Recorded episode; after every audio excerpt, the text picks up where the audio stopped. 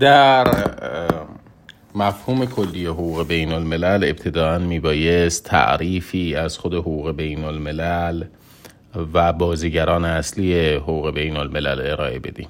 حقوق بین الملل حقوق جامعه بین المللی است و جامعه بین المللی اجتماعی است از کشورها برای همکاری و همبستگی در راستای تحقق منافع و نیازهای مشترک. دقت داشته باشید که اینترنشنال کامیونیتی معادل جامعه در مفهوم جامعه شناسی نیست و ما از اجتماع دولت, دولت ها صحبت می کنیم نه از روابط سیستماتیک بین افراد بر اساس تقسیم کار با فرض گذشته مشترک و آینده مشترک و نظام ارزشی واحد. مفهوم دیگری که باید بهش توجه داشته باشیم مفهوم نهادهای بین المللی است. که در حقوق بین الملل به معنای مجموعه قواعد و ارگانهای حاکم بر روابط بین الملل از جمله کشورها و سازمانهای بین المللی به عنوان ارگانهای حاکم و در مجموع در مورد قواعد می توانیم در مورد معاهدات صحبت بکنیم. عرف بین المللی و اصول همینطور سایر ارگان هایی که جایگاه حل و فصل اختلافات دارند مثل داوری ها و دیوان بین المللی دادگستری. باز هم در اینجا مفهوم نهاد در حقوق بین الملل با مفهوم نهاد در جامعه شناسی متفاوته. نهاد در جامعه شناسی ساختارهای اجتماعی پیشفرزی هستند. یعنی ساختارهایی که ما در ایجاد اونها عمل خداگاهانه ای نداریم. خانواده ایجاد شده است و ما خودمون رو جزئی مندرجه در خانواده می‌دانیم. نهادهای مذهبی ایجاد شده اند و ما خودمون رو مندرجه در اونها می‌دانیم. نهاد در واقع ساختارهای خود به خود و ناخداگاه زندگی بشری هستند در جامعه شناسی. اما در حقوق بین الملل منظور ما از نهادهای بین المللی مجموعه قواعد و ارگانهای حاکم بر روابط بین الملل هست.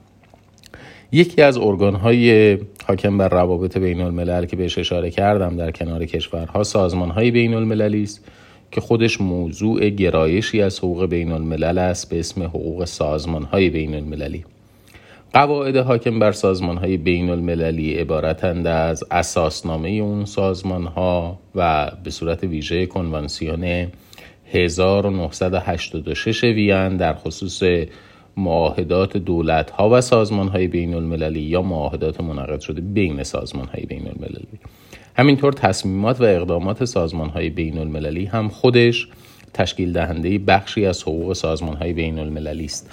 به عنوان مثال قدنامه 598 به عنوان تصمیم شورای امنیت در حل و فصل اختلافات ایران و عراق در جریان جنگ و همینطور قدنامه شورای امنیت در خصوص برجام بخشی از حقوق سازمان های بین المللی رو تشکیل میده. حقوق بین الملل حقوقی است که بر تابعان حقوق بین الملل اعمال میشه. تابع ترجمه اصطلاح فرنگی subject یا سوژه هست که خودش معنای در واقع پیچیده ای داره. subject یا سوژه هم معنای فاعلی میده و هم معنای مفعولی میده. هم معنای واضع میده هم معنای مخاطب میده هم معنای ایجاد کننده قاعده حقوقی است هم معنای کسی که قاعده حقوقی بر او تحمیل می شود وازان و مخاطبان حقوق بین الملل دولت ها و سازمان های بین الدولی هستند که ما بهشون میگیم تابعان فعال. در مقابل تابعان منفعل که فقط مخاطبان حقوق بین الملل هستند مفعول حقوق بین المللند حقوق بین الملل بر اونها بار میشه اما در ایجاد قواعد حقوق بین الملل نقشی ندارن. مثل افراد. افراد تابع حقوق بشر هستند اما قواعد حقوق بشر توسط افراد ایجاد نشده. حقوق بین الملل کیفری بر افراد تحمیل میشه و افراد رو مجازات می‌کنه. اما توسط افراد ایجاد نشده حقوق بین الملل کیفری توسط دولت ها وضع شده. البته حقوق بین الملل پذیرفته است که می تواند مقررات حقوق بین الملل ایجاد حق مستقیم بکند. در بعضی از آرا به سراحت این موضوع پیش بینی شده. در بعضی از آرا این قابلیت رد نشده که حقوق بین الملل مستقیما ایجاد حق و تکلیف بکنه برای افراد از جمله رأی برادران لاگراند اختلافات بین دولت ایالات متحده امریکا و آلمان بر سر اجرای کنوانسیون 1963 حقوق کنسولی. سازمان های غیر دولتی هم از تابعان منفعل حقوق بین الملل یا مخاطبان حقوق بین الملل می توانند باشند. به صورت عمومی سازمان های غیر دولتی مخاطب قواعد قرار می گیرند اما به صورت استثنایی ICRC در واقع صلیب سرخ بین الملل نقش فعالی داشته است در تدوین تفسیر و نظارت بر اجرای مقررات حقوق بشر دوستانه یعنی کنوانسیون های چهارگانه 1949 ژنو و دو پروتکل الحاقی به این کنوانسیون ها به این نکته دقت داشته باشید که اگر ما خارج از حیطه حقوق بین الملل و حقوق داخلی صحبت بکنیم که از اونها با صفت یا با ویژگی لا یاد می‌کنیم دامستیک لا حقوق داخلی یا اینترنشنال لا حقوق بین الملل در مقابل اونها ما یک سلسله قواعد رسوم و عاداتی رو داریم که ممکن است سازمان های بین المللی ازش تبعیت بکنن و با عنوان لکس ازش یاد میشه. مثل لکس اسپورتیا رسوم و قواعد حاکم بر فعالیت های ورزشی. مثلا اینکه اگر دولت ایران یا مجلس ایران تصویب بکند ممنوعیت مسابقه دادن با ورزشکاران اسرائیلی رو فدراسیون های ورزشی به حالت تعلیق در میان این جزی از لا نیست. این جزی از حقوق داخلی یا حقوق بین الملل نیست. این بخشی از لکس محسوب میشه. رسوم عادات و رویه های مربوط به کنشگران غیر دولتی در عرصه بین المللی است. همینطور نهزت های آزادی بخش هم می توانند تابعان منفعل حقوق بین الملل باشند کما اینکه مثلا نهزت آزادی بخش فلسطین به عنوان عضو ناظر در سازمان ملل متحد حضور دارد. مفهوم دیگری که امروزه به عنوان تابع حقوق بین الملل شناخته شده خود مفهوم انتظایی بشریت یا هیومانیتی هست. در جرائم بین المللی بخشی از جرایم جرایم علیه بشریت هند یعنی مجنی علیه یک فرد خاص نیست مفهومی است انتظایی که شامل تمام ابنای بشر در گذشته حال و آینده هم میشه در خصوص نسبت بین روابط بین الملل و حقوق بین الملل میبایست به این نکته توجه داشته باشیم که وقتی الان داریم در مورد روابط بین الملل صحبت می‌کنیم. منظورمون گرایش علمی روابط بین الملل نیست. چون روابط بین الملل نام گرایشی از گرایش های علوم سیاسی هم هست. علوم سیاسی در مورد روابط قدرت صحبت می‌کنه. در مورد نسبت قدرت و تاثیرش بر روابط صحبت می‌کنه. مشخصا اگر این ما در مورد روابط قدرت در داخل صحبت بکنیم بهش گفته میشه علوم سیاسی. اما اگر در مورد روابط قدرت در عرصه بین المللی صحبت بکنیم از اصطلاح روابط بین الملل استفاده میشه. دانش یا گرایش روابط بین الملل ولی وقتی اینجا در مورد نسبت روابط بین الملل و حقوق بین الملل صحبت می‌کنیم منظورمون ارتباطات بین المللی است. منظورمون گرایش علمی دانشی روابط بین الملل به عنوان یکی از مشتقات و گرایش های حقوق بین علوم سیاسی نیست. روابط بین الملل در معنای ارتباطات بین المللی از طریق حقوق بین الملل در واقع تنظیم می شود و ما این روابط رو به دو قسمت تقسیم می کنیم روابط دوستانه و روابط خسمانه روابط دوستانه عبارتند از روابط سیاسی دیپلماتیک، روابط اقتصادی، روابط بازرگانی، روابط علمی و فرهنگی و روابط خسمانه عبارتند از در واقع توسل به جنگ که مواجه هستند با قاعده ممنوعیت توسل به زور و ممنوعیت جنگ. دقت داشته باشید که اصطلاح روابط دوستانه یا روابط خسمانه اصطلاحات شاعرانه یا اصطلاحات عمومی نیست. ما در مورد دو اصطلاح تخصصی داریم با هم دیگه صحبت می‌کنیم. مثل این میمونه که شما مثلا در بازی فوتبال برمیگردید میگید که کورنر شد. خب کورنل یعنی گوشه. شما نمی‌توانید برگردید بگید که خب دروازه میگن کرنل شد یعنی گوشه شد. نه یه قاعده خاصی است که شما باید برید توپ رو در زاویه کنار دروازه قرار بدید و حتما هم در واقع ارزم به خدمتون با پا باید توپ رو پرتاب بکنید. با پا باید به توپ ضربه بزنید. یعنی یک در مورد یک اصطلاح فنی و تکنیکی داریم صحبت می‌کنیم. اصطلاح روابط دوستانه و روابط خسمانه هم اصطلاحات فنی و تخصصی هستند منظورمون از روابط دوستانه این نیستش که دو کشور با همدیگه خیلی خوبن مهربانند ارزم به خدمتون. روابط نزدیکی با همدیگه دارن و منظورمون از روابط خسمانه هم متقابلا این نیستش که دو کشور با همدیگه قهرن با همدیگه فوش میدن. روابطشون سرده. منظور از روابط خسمانه مشخصا وجود مخاسمه مسلحانی فعال بین دو یا چند تابع حقوق بین الملل اگر روابط تابعان حقوق بین الملل مبتنی بر مخاسمه مسلحانه فعال نباشد. هر رابطه ای که بینشون باشه یا حتی اگر هیچ رابطه ای نباشه رابطهشون رابطه دوستانه خواهد بود در این مفهوم فنی. بنابراین روابط بین هند و پاکستان با وجود تنش های مرزی حتی در مواردی که دو طرف پاسگاه های مرزی همدیگر مورد هدف قرار میدن. چون مخاسمه مخاسمه مسلحانه فعال نیست روابطشون از مصادیق روابط دوستان است. ایران و ایالات متحده امریکا درگیر تنش هستند. در خلیج فارس گاهگاهی تنش هایی دیده میشه.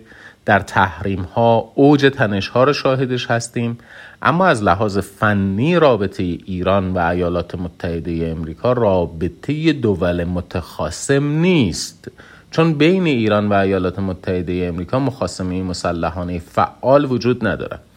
این در درک مقررات کیفری هم مهمه. ببینید وقتی ما در مورد رابطه با دولت متخاصم داریم صحبت می‌کنیم منظورمون از رابطه با دولت متخاصم رابطه با دولتی است که درگیر مخاسمه مسلحانه فعال با دولت ایران هست. و اساسا تا اونجایی که من اطلاع دارم این این جرم جرمی است که گرد برداری شده است ابتدا از نظام حقوقی بریتانیا. ارتباط با دشمن و منظور از دشمن کسی است که باش مخاسمه مسلحانه وجود داره. در مقابل جرم جاسوسی قرار می‌گیره. در جرم جاسوسی ما میگیم دستیابی تلاش به دستیابی یا انتقال اطلاعات طبقه بندی شده به دیگران جاسوسی است. اما در مورد رابطه با دشمن گفته میشه هر گونه ارتباطی با دولتی که باهاش درگیر مخاسمه مسلحانه هستیم از مصادیق ارتباط با دولت متخاصم هست. پس در واقع قسیم جرم رابطه با دولت متخاصم جاسوسی است. اینطور نیستش که حالا هر فردی هر اطلاعاتی رو جمع کرد مثلا در اختیار یک نهادی در ایالات متحده امریکا فرانسه یا بریتانیا قرار داد یا حتی در اختیار اون کشورها قرار داد در اختیار مقامات اون کشورها قرار داد. اگر این اطلاعات اطلاعات طبقه بندی شده نباشد یعنی مشمول جرم جاسوسی قرار نگیره مشمول ارتباط با دولت متخاصم هم نمیشه. مشخصا به دلیل اینکه دولت متخاصم یک تعریف حقوقی دارد. یعنی دولتی که دولت مطبوع ما با اون درگیر مخاسمه مسلحانه فعاله این تعریف دولت متخاصم. حالا آیا ما رابطه ناخشنودی با ایالات متحده امریکا داریم؟ قطعا. اما این رابطه ناخشنود ما با ایالات متحده امریکا ما رو در مقابل ایالات متحده و ایالات متحده رو در مقابل ما به دولت متخاصم تبدیل می کند خیر. بنابراین باید توجه داشته باشید که مفاهیم حقوق بین الملل همشون مفاهیم آبستره انتظایی و ذهنی نیستند مفاهیمی هستند که در ارتباط با سایر گرایش ها از جمله حقوق کیفری محل اثرن محل تاثیرن و میبایست بهشون توجه بشود. در مورد نسبت بین سیاست و حقوق بین الملل ویژه حقوقدانان آنگلوساکسون یعنی کشورهای انگلیسی زبان و در رأس اون بریتانیا و ایالات متحده امریکا حقوق بین الملل رو جزئی از روابط بین الملل می‌دانند. یعنی هویت مستقلی برای حقوق بین الملل قائل نیستند. که در دفاعیات ناظر بر اثبات وجود حقوق بین الملل اجازه بدید این نسبت بین سیاست و حقوق بین الملل و اندراج احتمالی حقوق بین الملل در روابط بین الملل یا انکارش رو در اونجا بحث بکنه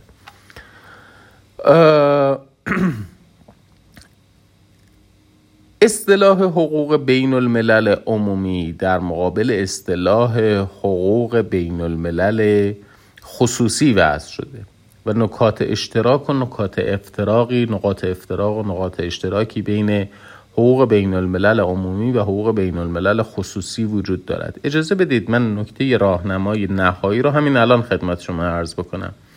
حقوق بین الملل خصوصی گرایشی از حقوق داخلی است که حد اعمال قانون ملی رو در زمان و در مکان تعیین می‌کنه. مثلا وقتی گفته می شود ریاست خانواده از خصایص شوهر است مثلا وقتی گفته می شود به زن نفقه تعلق می گیرد به زن مهریه تعلق می گیرد سوال این هستش در کجا و تا کجا؟ آیا این قاعده در مثلا فرانسه هم قابل اعماله؟ در کانادا هم قابل اعماله. ما می‌خوایم ببینیم مرز اعمال قانون ملی ایران کجاست. آیا قانون ملی ایران در کانادا قابلیت اعمال دارد؟ آیا قانون کانادا, قانون کانادا در ایران قابلیت اعمال دارد؟ این موضوع حقوق بین الملل خصوصیه. موضوعش اساسا با حقوق بین الملل عمومی که به روابط دولت ها با هم دیگه می‌پردازه مباینت موضوعی داره. یعنی در واقع دو تا موضوع کاملا متفاوت و مجزا و مستقل از همدیگه هستن. فقط این تشابه لفظی نباید باعث اشتباه گرفتن اینها بشه. اصطلاح حقوق بین الملل خصوصی نخستین بار توسط بارفولیکس در سال 1843 مورد استفاده قرار گرفت در کتابی با عنوان شرح حقوق بین الملل خصوصی. البته بعضی ها هستن که اعتقادشون بر این هستش که پیدایش حقوق بین الملل خصوصی برای حمایت از حقوق مکتسب بوده. از جمله می توانید مراجعه بکنید به آرا و نظریات آقای دکتر پرهام فرهنگی سال تشابهات حقوق بین الملل عمومی و حقوق بین الملل خصوصی یکی در لفظه گفته می شود هر دو بین المللی هستند. اما همونطور که عرض کردم حقوق بین الملل خصوصی گرایشی از حقوق داخلی است که تعیین کننده قواعد حقوق داخلی در روابط افراد است آنگاه که یک عامل خارجی درش دخالت می‌کنه. از حیث منابع گاهی اوقات مشترکن یعنی در مواردی منابع حقوق بین الملل خصوصی معاهدات هستند. از حیث مرجع رسیدگی اختلاف در قواعد حقوق بین الملل خصوصی کشورها ممکن است در حقوق بین الملل عمومی توسط مراجع بین المللی مورد بررسی قرار بگیره. نه لزوما. ولی این امکان وجود داره. مثلا در رأی الف 18 در دعوای مطروحه در نزد دیوان داوری ایران و امریکا مقررات حقوق بین الملل خصوصی ایران و مقررات تابعیت ایران مورد بررسی یک مرجع بین المللی قرار گرفت. اما تفاوت های بین حقوق بین الملل عمومی و حقوق بین الملل خصوصی بیش از نقاط شباهتشون هستش بیش از مصادیق شباهتشون هستش. اختلاف در موضوع دارند. حقوق بین الملل خصوصی داره راجع به امکان احتمال حکومت قانون ملی بر رابطه ای صحبت می‌کنه که یک عامل خارجی درش دخالت کرده. حالا که موضوع حقوق بین الملل عمومی تنظیم روابط کشورها و سازمانهای بین المللی است. اختلاف در مبنا دارند. مبنای حقوق بین الملل خصوصی وضع قواعد حقوقی توسط حاکمیت در حقوق داخلی است. در حالی که مبنای پیدایش حقوق بین الملل عمومی اراده دست کم دو کشور برای ایجاد یک قاعده در عرصه بین المللی برای حکومت بر روابط بین کشورهاست. در مورد مرجع رسیدگی اختلاف نظر پیدا میشه اختلاف وجود میاد. اختلافات حقوق بین الملل عمومی اصولا تابع صلاحیت مراجع بین المللی است. و اختلافات در موضوعات حقوق بین الملل خصوصی اصولا تابع صلاحیت مراجع داخلی است. چون مراجع داخلی می‌خواد ببینه قانون ملی اعمال می‌شود یا نمی‌شود.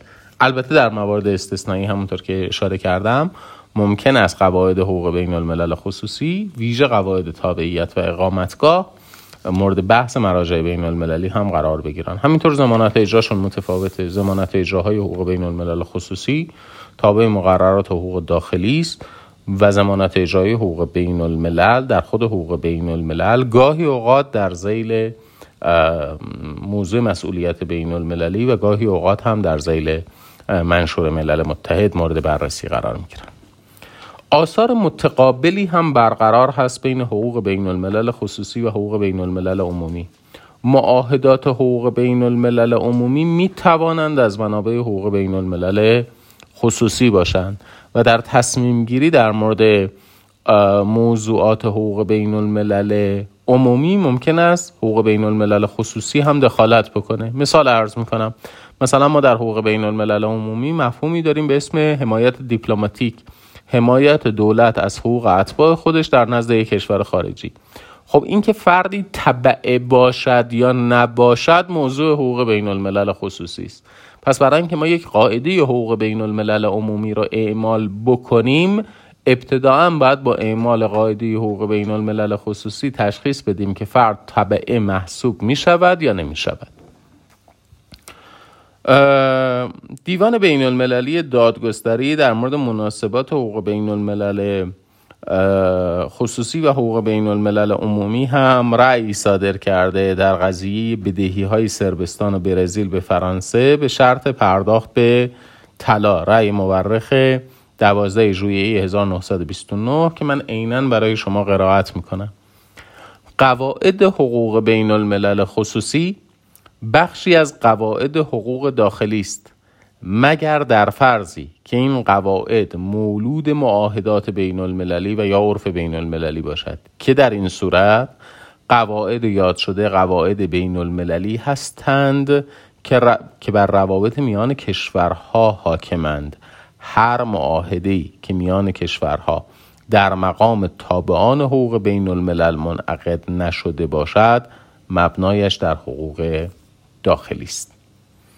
بحث دیگری که باید بهش بپردازیم قلمروی حقوق بین الملل است. حقوق بین الملل چه قلمرو و چه محدوده ای رو به خودش اختصاص داده.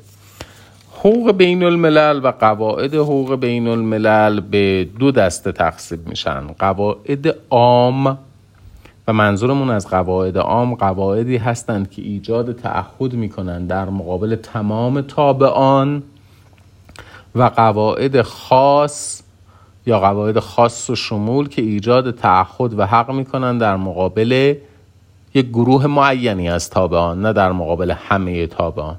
قواعد عام و شمول و قواعد خاص و شمول. قواعد تعهد در برابر همگان قواعدی که ایجاد تعهد در برابر همگان نمی کنند قواعد قانونساز قواعد قراردادی. البته قواعد عام و شمول حقوق بین الملل رو نباید با حقوق بین الملل عام یا جنرال اینترنشنال لا اشتباه گرفت. حقوق بین الملل عام عبارت است از مجموعه قواعد مشترک تمام گرایش های حقوق بین الملل یعنی اگر یه قاعده هم در حقوق دریاها هم در حقوق دیپلماتیک و کنسولی هم در حقوق هوا و فضا قابلیت اعمال داشته باشه مثل جبران خسارات به این میگن قاعده حقوق بین الملل عام. اما قاعده عام و شمول حقوق بین الملل قاعده است که بر عرض می‌کنم خدمت شما تمام تابعان حقوق بین الملل اعمال میشه. به قاعده عام و شمول میگن قاعده ارگا که ایجاد حق و تکلیف می‌کند برای همگان. حتی اگر اعلام رضایت توسط اون تابع به خصوص به قاعده به خصوص نشده باشد. مثل کنوانسیون های چهارگانه 1949 ژنو در خصوص حقوق بشر دوستانه حاکم در حقوق مخاسمات مسلحانه که همه کشورها صرف نظر از اینکه این معاهده را پذیرفته باشند یا نپذیرفته باشند موظف به تبعیت از مفادش هستند. بسیار خوب.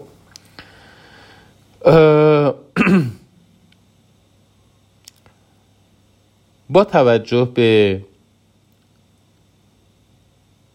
آراء بین المللی و با توجه به دکترین می توانیم حقوق بین الملل رو به این ترتیب تعریف کنیم که حقوق بین الملل از شعبات حقوق عمومی است. حقوق جامعه بین المللیه یعنی مجموعه قواعد و مقررات لازم الاجرا و منظورمون حقوق پوزیتیویستی است در مقابل حقوق طبیعی که توضیحاتش در مبانی فلسفی حقوق آمد. ناشی از روابط بین المللی و تنظیم کننده مناسبات بین اعضای جامعه بین المللی این رشته حقوقی بر حقوق ملی داخلی کشورها تقدم و اولویت دارد. این موضوع رو هم در بحث بین یگانگی یا دوگانگی حقوقی و یگانگی با فرض برتری حقوق داخلی یا با فرض برتری حقوق بین الملل بحث کردیم. در این حال کشورها و سازمانهای بین المللی دولتی ملزم به رعایت قواعد حقوق بین الملل هستند. صد البته حقوق بین الملل در مواردی برای تابعان منفعل هم حقوق تکالیفی ایجاد کرده است. مثل ایجاد حقوق تکالیف برای اشخاص حقیقی یا شرکت های فراملی یا سازمان های بین المللی غیر دولتی و همینطور نهزت های آزادی بخش. خب. سوال بعدی این هستش که این حقوق بین الملل ریشه در کجا داره و در کجا ایجاد شده؟ به چه ترتیبی ایجاد شده است؟ در روم باستان نظام حقوقی رو تقسیم می‌کردن به دو گرایش یوس جنتیوم یا حقوق ملل و یوس سیویل یا حقوق مدنی. این یوس سیویل یا حقوق مدنی معادل نیست با مفهوم حقوق مدنی که امروز ما به کار می‌بریم. و یوس جنتیوم هم معادل حقوق بین الملل نیست. یعنی رابطه این همانی بین مفهوم حقوق ملل در روم باستان و حقوق بین الملل امروزی وجود ندارد. رابطه این همانی هم بین یوس سیویل یا حقوق مدنی در روم باستان با مفهوم حقوق مدنی امروزی ما وجود ندارد. ما امروز تقسیم بندی قواعد رو بر اساس محتوای قواعد انجام میدیم. تا یه حد زیادی. و به اعتبار طرفین. یعنی ما میگیم اگر یک رابطه هر دو طرفش خصوصی باشن و دولت در اون رابطه دخالت نکرده باشه رابطه خصوصی است. اگر دو طرف رابطه حداقل یکیشون دولت باشه یا دولت در رابطه دخالت کرده باشه رابطه میشه رابطه حقوق عمومی. این تقسیم بندی امروزی نماست اما تقسیم بندی حقوق به یوس سیویل و یوس جنتیوم تقسیم بندی حقوق به حقوق ملل یعنی یوس جنتیوم و حقوق مدنی یوس سیویل مبناش فقط طرفین رابطه بوده. اگر طرفین رابطه هر دو رومی بودند رابطه حقوقی تابع حقوق مدنی قرار می گرفت. اگر هر دو طرف رابطه حداقل یکیشون بیگانه بود موضوع تابع حقوق ملل قرار می گرفت پس بنابراین رابطه یک فرد رومی با یک فرد غیر رومی تابع حقوق ملل بود. رابطه یک فرد رومی با یک دولت غیر رومی موضوع حقوق ملل. رابطه دولت روم با سایر دول موضوع حقوق ملل بود. فقط روابط افراد در داخل روم تابع حقوق مدنی قرار می گرفت از همین جهت چون بخشی از حقوق ملل ناظر بود بر روابط دولت روم و سایر دول گفته می شود که مبنا و ریشه پیدایش حقوق بین الملل هم حقوق ملل بوده. چون بخشی از حقوق ملل ناظر بود بر روابط دولت روم با سایر دولت ها و امروزه گفته میشه حقوق بین الملل حاکم هستش بر روابط دولت ها در عرصه بین المللی اولین کسی که در واقع در مورد قواعد حقوق بین الملل کتابی به رشته تحریر در آورد گروسیوس حقوقدان هلندی است در قرن هفدهم در کتاب حقوق جنگ و صلح که اونجا از اصطلاح jus inter populos استفاده می‌کنه یعنی حقوق بین الملل در سال 1795 میلادی امانوئل کانت فیلسوف آلمانی در کتاب صلح پایدارش از اصطلاح دیگری استفاده می‌کنه. جیویش انشتالتیش رش یعنی حقوق بین الدول. و معتقد بوده که جامعه بین المللی از دولت ها تشکیل شده. ما نمی‌توانیم از حقوق حاکم بر روابط افراد در عرصه بین المللی صحبت بکنیم. اون چیزی که در روابط بین الملل اعمال می شود قواعد حاکم بر روابط بین المللی است. هگل خب تا اینجا دیدیم. اولین کسی که از روابط در عرصه بین المللی اساسا صحبت می‌کنه گروسیوس. بعد کانت میگه این روابط روابط دولت ها در عرصه بین المللی است. بعد هگل اصطلاح دیگری رو وضع می‌کنه. اصطلاح äußeres Staatsrecht یعنی حقوق عمومی خارجی یعنی مقررات حقوق داخلی که یک دولت در روابط بین المللی خودش مورد استفاده قرار میده. تا الان سه تا دیدگاه داشتیم. گروسیوس که میگه ما یک سلسله قواعدی می‌خوایم برای روابط افراد در عرصه بین الملل اسمشو می‌ذاره jus inter populos. کانت که در مورد قواعد حاکم به روابط دولت ها در عرصه بین المللی صحبت می‌کنه. هگل که میگه اصلا در روابط بین دولت ها قواعدی وجود نداره. هر کدوم از دولت ها به صورت جداگانه به صورت مستقل سلسله قواعدی خودشون برای خودشون وضع می‌کنن و اون قواعد معتبر است تا زمانی که خودشون تبعیت می‌کنن. یعنی حقوق عمومی خارجی. در سال 1780 میلادی هم جرمی بنتام نخستین کسی است که از اصطلاح حقوق بین الملل استفاده می‌کنه در کتاب اصول اخلاقی و تقنینی مقدمه ای بر اصول تقنینی و اخلاقی. ما صفت عمومی رو به حقوق بین الملل از این جهت اضافه می کنیم که وجه تمایز حقوق بین الملل عمومی باشد با حقوق بین الملل خصوصی. البته در دنیا اصطلاح حقوق بین الملل مطلق حقوق بین الملل دلالت بر حقوق بین الملل عمومی دارد. جز در آلمان که در آلمان مطلق اصطلاح حقوق بین الملل در مفهوم حقوق بین الملل خصوصی مورد استفاده قرار می‌گیره. پیش از این به این اشاره شد که بعضی بر این اعتقاد هستند که حقوق بین الملل عمومی موجودیت مستقلی ندارد اندراج داره جزی هستش از روابط بین الملل و تابع سیاست است. می‌خوایم بپردازیم به نظرات کسانی که هویت مستقلی برای حقوق بین الملل قائل نیستند. ببینیم که آیا عقایدشون مقرونه به صحت است یا خیر. و بعد نقد بکنیم نظراتشون بود کسانی که نقد می‌کنن کسانی که رد می‌کنن وجود حقوق بین الملل رو.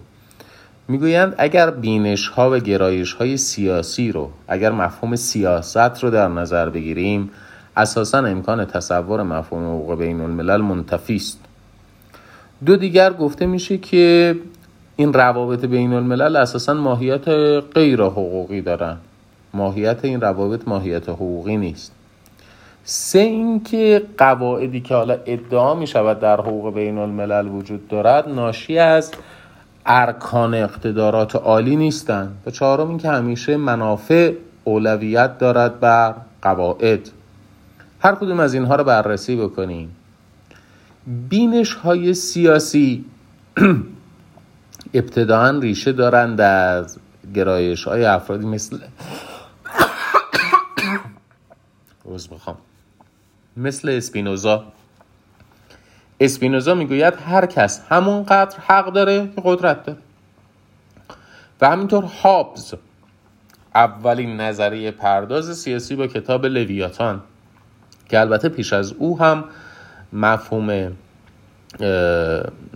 به اصطلاح قدرت و حاکمیت مورد بحث قرار گرفته بود. بیش از مفهوم قدرت مفهوم حاکمیت توسط ژان بودن در کتاب شش دفتر درباره کشور و همینطور نیکولو ماکیاولی در کتاب شهریارش. اما هابز اولین کسی بود که در مورد روابط قدرت به صورت مستقل صحبت کرده بود. نتیجه عقاید اینها این هستش که مناسبات دول تنازع قدرته حالا اینکه حقوق پوزیتیویستی ناشی از یک اراده برتره که ما بهش میگیم حاکمیت. هابز و اسپینوزا به عنوان متفکرین علوم سیاسی در حقوقدانانی مثل پوفندروف و جان آستین موثر بودن جان آستین میاد نظریه سیاسی هابز رو می‌گیره و در تحلیل ماهیت حقوق مورد استفاده قرار میده در کتاب فرمان حاکم که بعدا مخالفانی هم داره. آستین در مورد حقوق بین الملل معتقد است که حقوق بین الملل یک نزاکت یک ادب بین المللی است یک احترام بین المللی است. تعهد لازم الاجرا و قواعد حقوقی لازم الاجرا هم نیست. هگل هم که تحت تاثیر همین متفکرین بوده البته تفاوتی که پوفندروف و آستین از یک طرف با هگل از طرف دیگه دارن این هستش که پوفندروف و آستین حقوقدانن ولی هگل بیشتر گرایشاش گرایش های فلسفی و قدرت سیاسی است. او هم همونطور که پیش از این خدمتتون عرض کردم حقوق بین الملل رو حقوق عمومی خارجی می‌داند. یعنی مجموعه قواعدی که یک دولتی وضع می‌کنه تا خودش ازش تبعیت بکنه نه اینکه دیگران ازش تبعیت بکنه. معتقدین امروزی به نظریه ماهیت سیاسی روابط بین الملل و تقایر بین سیاسی بودن روابط بین الملل با حقوقی بودنش متفکرین مثل آرون فرانسوی یا هانس مورگنتای امریکایی هستند دلیل دومی که اقامه می‌کنند این هستش که حقوق بین الملل فاقد ارکان عالی است. یعنی حقوق ناشی از سازمان اقتدارات عالی است. برای وضع قاعده برای قضاوت بر اساس قاعده و حل اختلاف و اجرای قاعده. خب حقوق بین الملل که اصلا ساختار سلسله مراتبی ارکان حاکمیتی ندارن همینطور گفته شده که ماهیتش هم ماهیت غیر حقوقی است. یعنی تبعیت می‌کند از نزاکت بین المللی. قواعدی است که هر دولتی خودش برای خودش وضع می‌کنه و غیر موثره. و هر کشوری هم منافع و مصالح خودش رو ترجیح میده. کشورها حقوق بین الملل رو در محدوده منافع فردی یا جمعی خودشون اعمال می‌کنند. اگر به نفعشون باشه ازش تبعیت می‌کنند اگر به نفعشون نباشه ازش تبعیت نمی‌کنند. خب پاسخ داده شده به این دیدگاه. و گفته شده اگر شما میایید ساختار حقوق بین الملل رو با حقوق داخلی مقایسه می‌کنید و میگید که بینش های سیاسی وجود دارد باید به این نکته توجه کنید که حقوق بین الملل در مقابل حقوق داخلی یک نظم حقوقی نوپاست. همینطور حقوق بین الملل یک نظم حقوقی اقتداری نیست. ساختارش هم با حقوق داخلی متفاوته منابع متفاوتی هم داره. از حیث سازمان اقتدارات از حیث سازمان اقتدارات عالیه گفته می شود که قانونگذاری رو به عنوان یک رکن اقتدارات عالی اگر بخواید در نظر بگیرید در حقوق داخلی بعد از پیدایش نظم حقوقی ایجاد شده. دادگستری هم بعد از پیدایش نظم حقوقی ایجاد شده. از طرفی خود حقوق بین الملل از سال 1920 مرجع قضایی دارد. قوه اجرایی هم که در حقوق داخلی گفته میشه خود کشورها و سازمان های بین المللی قوه اجرایی قواعد حقوق بین الملل محسوب میشن. در مورد منافع کشورها هم گفته شده منافع کشورها در رعایت حقوق بین الملل مجموعا دولت ها حقوق بین الملل رو بله رعایت می‌کنن به خاطر اینکه تامین کننده منافعشونه. اما تأمین منافع هم فقط در چارچوب حقوق بین الملل مجاز انگاشته شده. خیلی وقتا مثلا انگار بفرمایید الان یک کشوری با یک کشور دیگر اختلاف مرزی داره خب منفعتش اقتضا می‌کنه زورش هم بیشتر حمله بکنه اونجا رو بگیره اما قواعد حقوق بین الملل اقتضا می‌کند که روش های مسالمت آمیز حل و فصل اختلاف مورد تبعیت قرار بگیره که مورد تبعیت هم قرار می‌گیره. از طرف دیگه نقض قاعده حقوق بین الملل به منزله نبودن قاعده حقوق بین الملل نیست. در حقوق داخلی هم موارد نقض بسیاره و به واقع نقض قواعد حقوق بین الملل توسط دولت ها کمتر از مصادیق نقض حقوق داخلی توسط تابعان حقوق داخلی است. ولی ما چرا فرض می‌کنیم؟ چرا این تصور رو داریم که حقوق بین الملل دائما در حال نقض شدنه؟ یه دلیلش این هستش که رسانه ها موارد نقض رو گزارش میدن نه موارد تبعیت رو. اگر مثلا عرض بکنم خدمت شریف شما یک کشتی ایرانی توقیف بشه رسانه ها اینو توضیح میدن. در مورد ده ها و صدها و هزاران کشتی که دارن بر اساس اصل عبور بی عبور می‌کنن گزارشی داده نمیشه. هر اختلافی از طرف دیگه به منزله نقض حقوق بین الملل نیست. مثلا اختلاف سر امور موضوعی. ببینید مثال عرض می‌کنم خدمت شما. مثلا سر همین قضیه نافچه کنارک یا در مورد هدف قرار گرفتن هواپیمای اوکراینی. مسئله اصلی اختلاف سر این هستش که ببینیم چه اتفاقی افتاده. بعد دنبال حکم حقوق بین الملل در مورد اون اختلاف باشیم. پس بنابراین خیلی وقتا اختلافاتی که وجود داره راجع فکته راجع به واقع است راجع به لو نیست راجع به حکم نیست. می‌خوایم ابتداعا کشف واقع بکنیم و در کشف واقع اختلاف نظر وجود داره. مبهم بودن قواعد. گاهی اوقات قواعد مبهمن. مثلا در معاهدات مودت آمده است که مفاد معاهده مودت مانع از در واقع تامین منافع کشورها نمی شود حالا نسبت بین منافع و قواعد حقوقی چیه؟ خب باید بریم بررسی بکنیم. همینطور درخواست تغییر قاعده. درخواست تغییر قاعده هم از مصادیق این هاست شاید برای شما جالب باشه عرض بکنم خدمت شما. اون قسمتی که ایالات متحده امریکا دقت بکنید.